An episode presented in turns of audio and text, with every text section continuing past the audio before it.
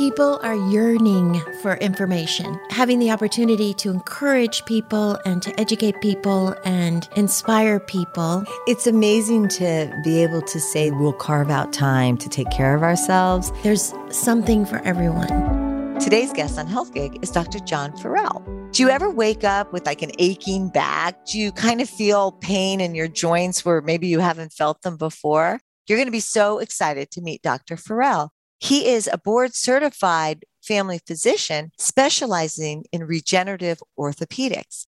Welcome, Dr. Ferrell, to Health Gig. Thank you so much for inviting me. We're so excited to have you here because we are all about trying to find out what is regenerative orthopedics and what is orthobiology and what are all these things that are happening that seems to be disrupting the space of orthopedic surgery. But before we get started on that, tell us about you. Tell us about your background, how you got started at doing all this kind of work. I'm a native Washingtonian. I was born in the city and I grew up in uh, Prince George's County, uh, just outside of the city. Uh, I did my undergrad training at University of Maryland, Baltimore County. After going to UMBC, I did uh, med school at Penn State. That's kind of where I fell in love with orthopedics. So after four years of med school, I did a general surgery intern year. And I was lucky enough to have a rich uncle pay for medical school. That was Uncle nice. Sam. so, so after I finished my general surgery year, the Navy said, We want you to come and be a general medical officer. So I was a general medical officer in the Navy uh, for four years. That's when I actually started to find kind of non surgical orthopedics because I was taking care of sailors and their families. And, you know, I was giving them options that were shy of surgery. And that's really when I kind of first got introduced to orthobiologics and regenerative medicine. And I thought that this was really going to be the future of orthopedics. From there, I decided to go into primary care and then do a primary care sports medicine fellowship, which is a fellowship after I finished my family medicine residency. And during that fellowship, I got a chance to spend time in the Redskins training room. I covered uh, DC United for the full year. Got to spend time down with the Nats at spring training I was the team physician for George Mason University, and I also helped to take care of Chantilly High School. We learned musculoskeletal ultrasound, which was a point of care test where I could put the ultrasound directly on your injury and see if there's a tear, if there's not a tear, where normally you'd have to send people out to get an MRI and bring them back. And they also kind of introduced us on kind of regenerative medicine. At that time, we were using a lot of platelet rich plasma. We were also exposed to some bone marrow during that fellowship that's really where I kind of got my training and my background in regenerative medicine. And then from there, I went on and I was a team physician for DC United. I worked with a orthopedic surgeon. I started to realize that we had a little bit of friction. There were certain patients that I was able to get better with regenerative medicine that they normally would have operated on.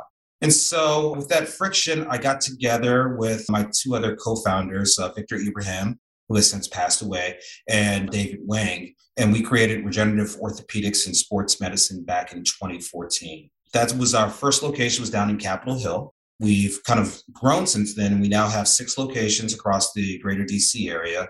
And we went from three physicians, and we now have 11 physicians and four PAs. And so that's kind of a long and short, kind of my background, kind of uh, where we are and how we got to be where we are today so how does it work? Like who comes to you and why do they come to you and why is it smart to come to you first?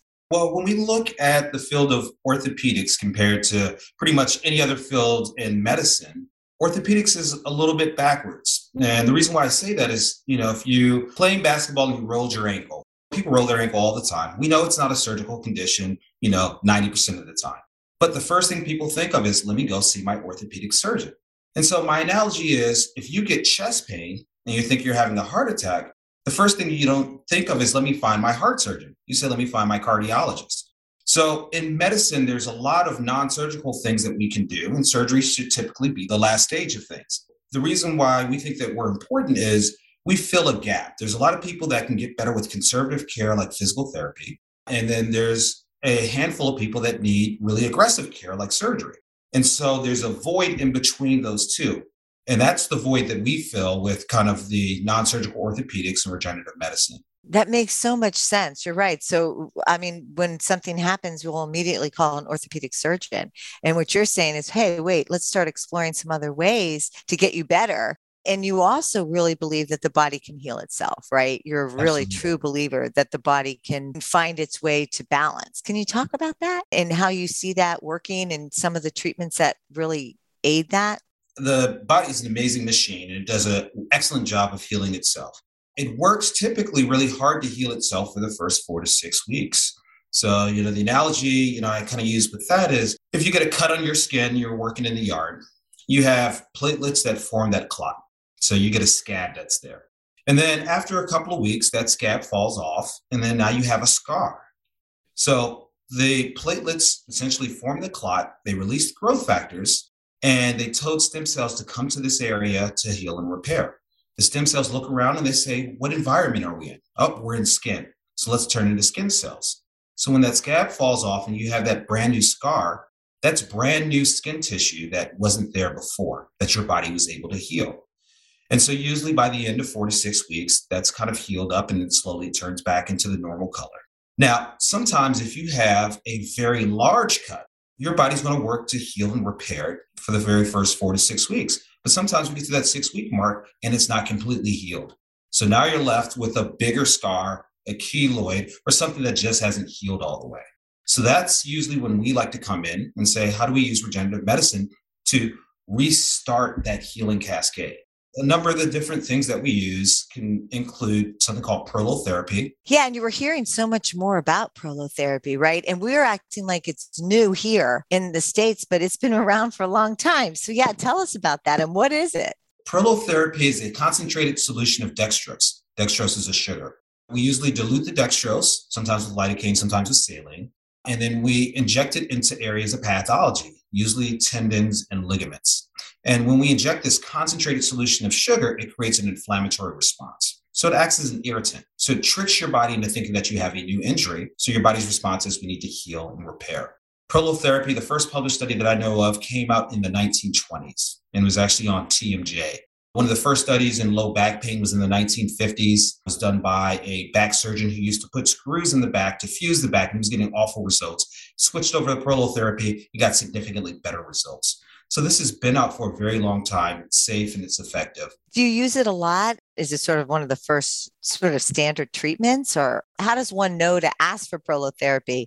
Like, what are the standards, I guess? Prolotherapy, we use it a lot in tendinopathy. We use it a lot in chronic ankle or joint instability, things that haven't kind of healed in that first kind of four to six weeks. And this helps out a lot. People who are hypermobile seem to do very well with prolotherapy. And so it's kind of our first level or introductory into kind of regenerative medicine. I also use prolotherapy a lot for what I call my in season athletes. These are people that can't shut down for long periods of time. We can do prolotherapy that helps to kind of keep things stable through the season until we get into the off season. And then we can do something a little bit stronger to get them all the way back to 100%. Yeah. And again, this is substances that are working with your body, and you're using, again, your body's intelligence to get itself better. Absolutely. Which is so fascinating that, as you say, it's been available, but people just don't know really it's there. You know, the other things that we're hearing a lot about is PRP. Can yes. you talk to us? What is PRP? PRP is platelet rich plasma. All right. So PRP has been out for about 20 some years. A lot of the studies initially started off in racehorses who would have a lot of tendon issues. They would use PRP, and the racehorses allowed them to get a couple extra years of life before they retired from racing. PRP came to the mainstream in humans right around 2008. Hines Ward, who used to play for the Pittsburgh Steelers, ended up getting an MCL sprain two weeks before the Super Bowl. Got PRP, came back not only near 100%, but he was actually the MVP of the Super Bowl. Wow. And so that's, you know, one of the things that kind of really brought PRP to the forefront. It was also right about the same time that Tiger Woods was getting PRP treatments also. And so that's when things started to become kind of mainstream with humans. We use the PRP, the platelet rich plasma, for a number of different conditions. There's level one evidence. So these are double blind, randomized controlled studies to show that it's beneficial in tendon issues and mild to moderate osteoarthritis, plantar fasciitis, you know, level one evidence and what we used to think of as trochanteric bursitis, bursitis at the side of the hip, but really it's tendinosis or tendonitis of the glute muscle that attaches there. lateral epicondylitis or tennis elbow. So these are some of the areas that have a lot of good research and data to support its use in those areas. What is level one studies? What is that? Yep, these are double blind, randomized Got controlled it. studies. So these are the top tier type of research that we can gotcha. do.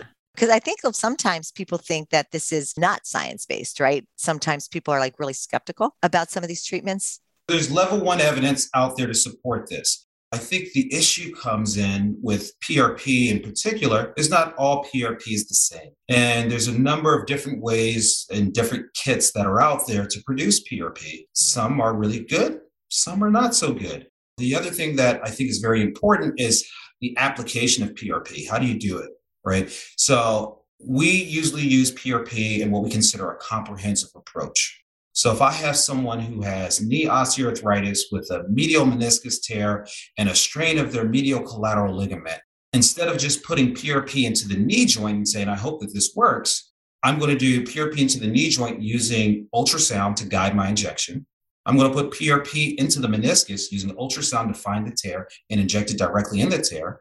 And then also using the ultrasound to find the strain in the MCL, and I can place the PRP there under ultrasound guidance. And then when the patient comes back and sees us in four to six weeks, we're going to repeat the ultrasound to monitor that healing, to see if tissue's filling in, to see if it's more stable. So not only are we looking for less pain, we're looking for better range of motion and increased activity. Can you walk us through how PRP happens and also, uh, what I love about your office is that the ultrasound, and you said this at the beginning, the ultrasound machine is right there, right? It's like right there. You don't have to go anyplace else, which is awesome. So, when you refer to the fact that you're using the ultrasound, we're in your office, right? Getting this injection. What is PRP? How do you, what is it? With PRP, what we do is we do a blood draw, just like if you were getting your lab work done uh, in your doctor's office. With that blood, we put it in a centrifuge and we spin it. And so that allows us to separate the red and white blood cells from the platelets in the plasma. So what we find is that the platelets are really the key thing. And when we concentrate that, we typically increase your platelet level by about five to six times your baseline level. And so that allows us to really super concentrate those platelets, which contain growth factors and serve as a magnet or a beacon to tell stem cells where to go and we put it directly into the area of pathology. And so that's going to start off your body's natural healing cascade of saying, up, oh, there's an injury. The platelets that are here, just like the story we told about before, if you had a cut on your skin, that the platelets form that clot. So now we put those concentrated platelets directly in the tear, those growth factors release, and the stem cells know exactly, okay, there's where I need to go in order to try to heal, repair, and to get things better what's the downtime with PRP? Because I know prolotherapy, there's really no downtime, right? Yeah, with prolotherapy, I usually have people take it easy for a couple of days and then slowly get back to their normal activity. With PRP, we're usually a little bit more aggressive at shutting people down. We want to give this a time to start the healing cascade, to start to repair before we jump back into exercise. Typically, the first three days, baby, whatever part that we treat it. If it's the knee, if it's the hip, if it's the shoulder. You know, we'll sometimes put people on crutches for the knee and the hip. Shoulder, we'll usually put somebody in a sling for the first three days. After three days, we get rid of the crutches, we get rid of the sling, start doing normal range of motion, and you can start doing exercises on other parts of the body that we didn't inject. So if you had an injection into your knee, you can do upper body exercises. If you had an injection in your shoulder, you can do lower body exercises. And then we usually like to start physical therapy right around 10 to 14 days. And so the physical therapist is going to work on range of motion. They're going to work on what we call isometric strengthening, pushing against something that doesn't move. Then they're going to progress to concentric or normal type of strengthening exercises, squats, lunges.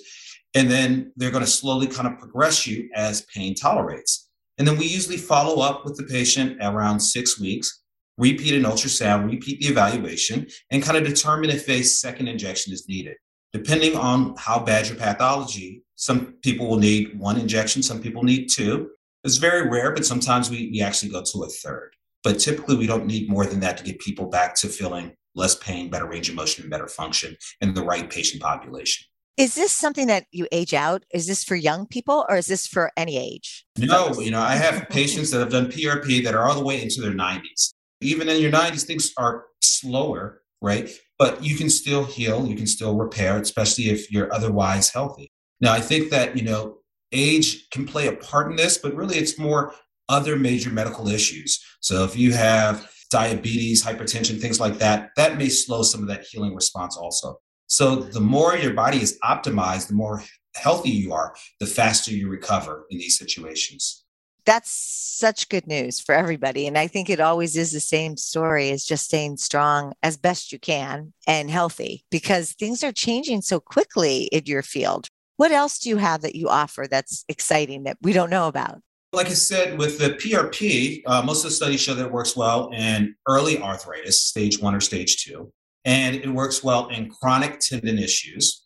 But when we start to have partial thickness tears, if we start to get more severe osteoarthritis, that's usually when we go to our next step, which is either looking at bone marrow or microfragmented adipose.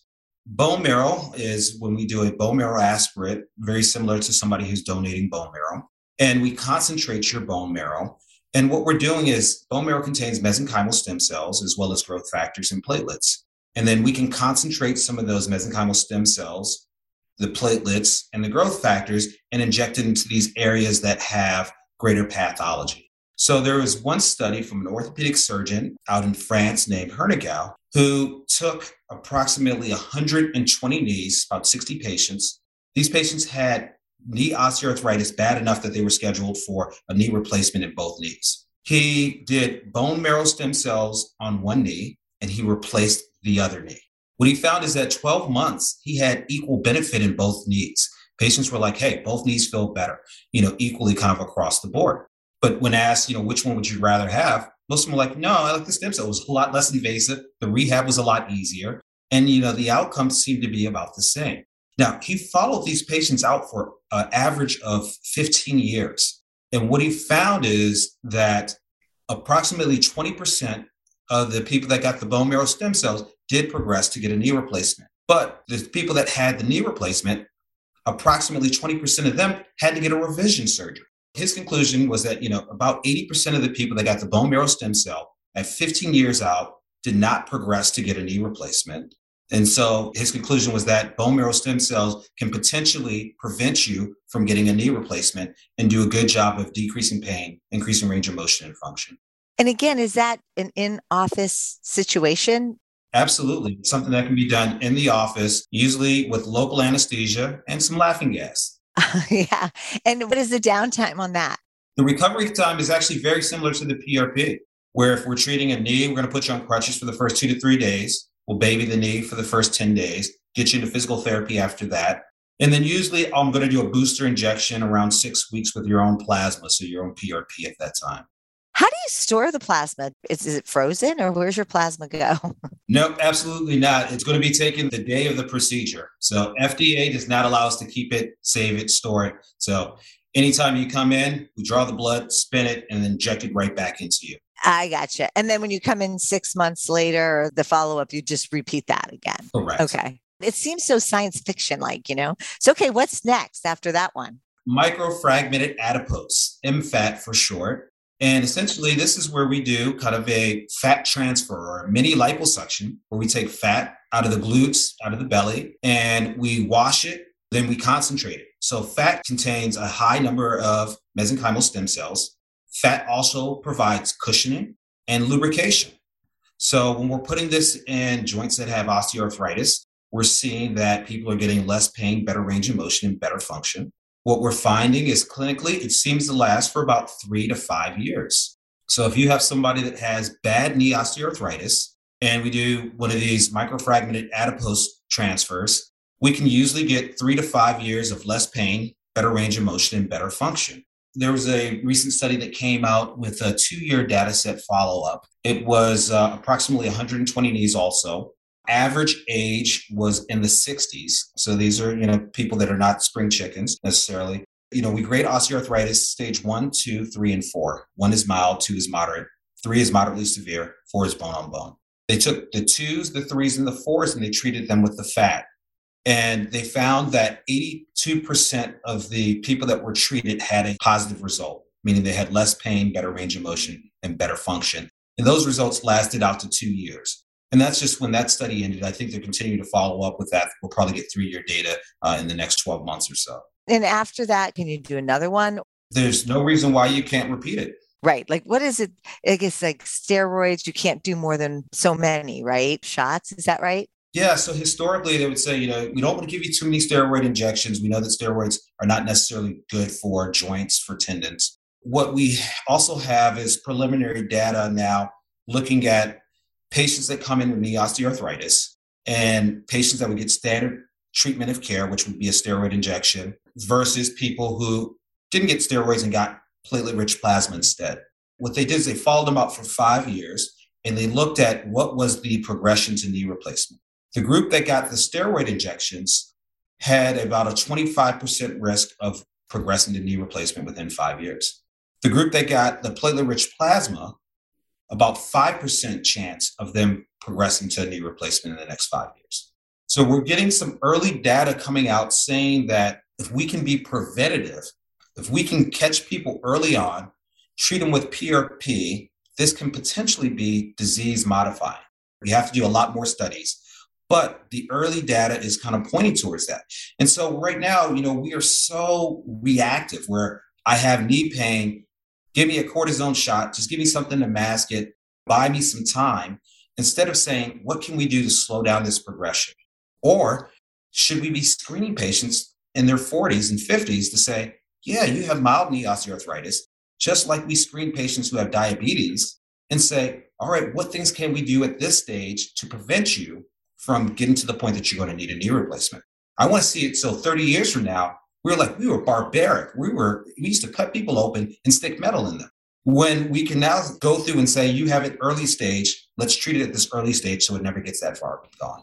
That makes so much sense. And so you think that's coming up? I mean, it's around the corner. People are going to start knowing about all this, or what do you think? We have patients now that they truly believe in this. They'll come in once a year just to get their PRP shots because they know that when they do that, it keeps things at bay. They don't have pain and they stay pretty functional.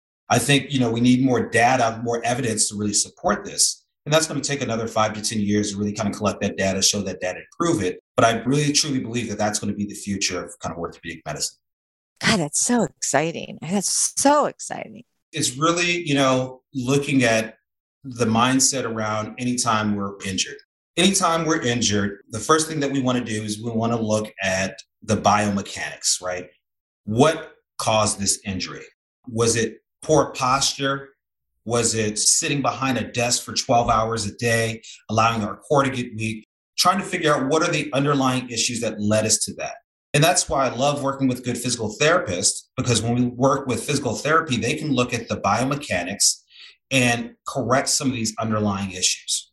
And a lot of times, if we do good physical therapy, correct the underlying issues, we're fixing the underlying problem. And we don't have to be interventional. We don't need injections if we can fix the underlying issues. Then, if we've worked on our underlying issues, we worked on our core strength, we worked on, you know, the biomechanics, and we are still having issues, that's when I think we step in. Or if we're doing some of the underlying stuff and we don't know what is the underlying cause, that's part of our job is to be a diagnostician to try to figure out where the underlying issue is, to use our ultrasound to see is it just overuse? Is there a tear? Is it a strain? You know, is it a sprain? To really give you that true diagnosis. And then if we've done the conservative care and we're not better, then we can talk about using these interventions. And that's where prolotherapy, the platelet-rich plasma, the bone marrow, or the microfragmented adipose come into play. Yeah, that makes so much sense. Again, what you're saying is let's get ahead of it. Let's do some prevention and use again your body to heal itself. And then you'll support it along the way. And in hopes that we can eliminate surgery or at least push surgery out as much as possible. Right. That's our last resort. Now, there are certain cases that come in the door, and I look at them and I say, I don't have anything good to offer you. I think surgery is going to be your best option. And you know, that's our job is to be honest with the patient and let them know that these are the best treatment options for you. There's limitations to what my treatments can do. And so, you know, we have those conversations with patients. Those are always tough conversations because, you know, they, they came hoping that we had a miracle. And there's a lot of times we can help, but there's sometimes we'll say, nope, I need to refer you to one of my surgery colleagues because this really needs surgery. Now, what we're also starting to do now is we're doing a lot more of joint cases with surgeons. So there are certain cases where people may not need a replacement, but they do need something cleaned up, or may not need a whole shoulder rotator cuff repair, but they may need to get some bone spurs shaved down, some loose bodies removed.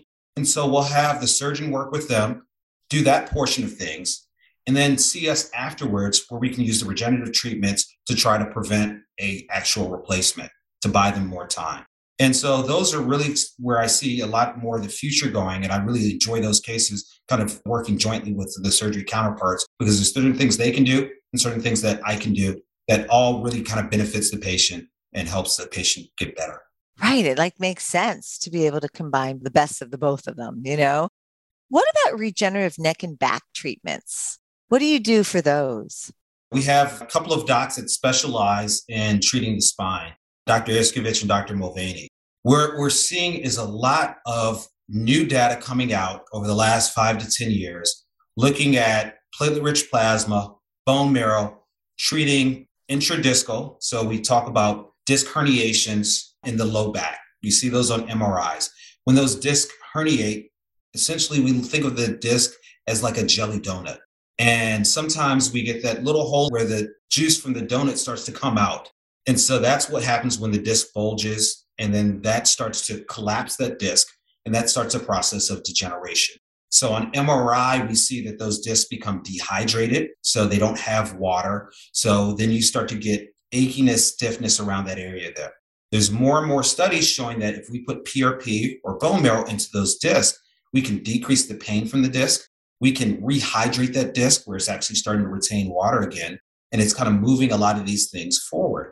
We can also use the PRP into other areas of disc pathology, which is called facet arthritis. We can use it as a epidural injection. So a lot of times people that have the disc herniation, they get epidural injections of steroids, which mask the pain, which they're great anti inflammatory, but we're limited. We don't want to do too many of them. You know, we talk about the steroids, they can cause degeneration of joints, they can weaken tendons and ligaments, they can also lead to osteoporosis. These are not injections we want to use all the time, but you know, there's a time and place where we can use those. But if we've used a couple of those, got temporary relief, but not long term relief, using your own plasma around these areas can sometimes give us longer term relief and be a lot more natural and not necessarily detrimental. I guess the question then becomes Does insurance cover it? So, unfortunately, insurance does not cover this. The analogy I like to use going back to my Navy days is that insurance is like a big aircraft carrier. And trying to get that to turn around is a very difficult thing to do. And so they want overwhelming data and overwhelming pressure from their patrons to say, we need this covered. And so that's where regenerative medicine as a field, I think we need both lobbyists as well yeah. as patients coming and demanding that they need these treatments. There's more than enough data to say that this is not experimental anymore. We have level one study upon level one study. When we look at regenerative medicine, we look at the level of data that we have to do these studies and we compare it to orthopedic surgery and the level of data that they use for most of their surgeries we blow them out of the water. There's a lot more level one evidence for regenerative medicine than there is for the most common orthopedic surgeries done on a daily basis. So it's not a data issue. They don't have a dog in that fight. They don't have an incentive right now to start to cover this. And so we really need to get lobbyists, we need to get support, we need to get patients, you know, really kind of calling the insurance company saying, why aren't we covering this? you know, this can save us money in the long run. We look at the cost of a knee replacement, it's about $50,000 to get that done. It's a lot less invasive and it's safe. So even if it doesn't work, you can still progress to get a knee replacement. You can still progress to get a rotator cuff repair. So there's not a lot of downside to doing this. And so that's really where you know some of the next steps are. How do we get together as different organizations to say we need a lobbyist, we need to be on Capitol Hill. We need to kind of push to say that this is the future. This is the way that it should be done. It's safer, it's less invasive, and it's going to save the healthcare system money and it's going to prevent any of the adverse effects of surgery. You know, as great as a surgeon can be, they're still going to have adverse effects. And when surgery goes bad with hip replacements and joint replacements, it can go really bad. And so the chances of having those adverse outcomes with just an injection of your own plasma are significantly less. So you're right. It is about getting educated and really finding out what's out there. And as you say, demand it from our insurance companies and start talking more about it. As you've said, it's been around. It's just that we haven't really been exposed to it. And it's important for people to really learn how to take better care of themselves. And clearly, this is a way to do it. And when we look at certain other countries, like in Asia and Japan, their government, they're funding the research, they're actively supporting that. And so we have to kind of get the US on board and kind of realize the benefits of it and realize that it's not a threat to surgeons. If we look at this and we say, hey, what this does is this actually funnels you the patients that actually need surgery. It allows us to see the patients that you guys don't necessarily need to see. And we can try to get them better with the least invasive care possible. If they're not better, then we funnel the surgeons to the surgeons and they get to operate at that standpoint. And when we do this, this decreases healthcare costs. It's less invasive. And it's really the way that medicine should be practiced, I believe. We do too. We do too. Mm-hmm. Definitely. I think that, you know, the other thing that goes along with that middle of the road approach is what we call functional medicine. Working with good people that can optimize your health. If you have hormonal issues, correcting your hormones. If you're having vitamin deficiencies, you know, using supplements to augment, you know, any deficiencies you have. We sometimes add in collagen supplements for people that have tendon issues in order to optimize that. We sometimes use, you know, supplements that contain glucosamine, chondroitin, MSM, green lipped mussel. These are all supplements that can help out with osteoarthritis. Anything that we can do to optimize your health, making sure that you're eating well, that you're active, you know, because motion is lotion, you got to move. You can't just sit on the couch and expect to get better. These are things that help to optimize our outcomes and allow patients to get back to enjoying life. God, excellent. God, Dr. John, thank you. This has just been such incredible information. And I know our listeners are going to be thrilled to hear all about this because we're getting lots of questions about it. So thank you for joining us. Absolutely. Thank you for having me on. Thank you for joining us on Health Gig. We loved having you with us. We hope you'll tune in again next week. In the meantime, be sure to like and subscribe to this podcast and follow us on healthgigpod.com. I'm Tricia. And I'm Doro. Be well.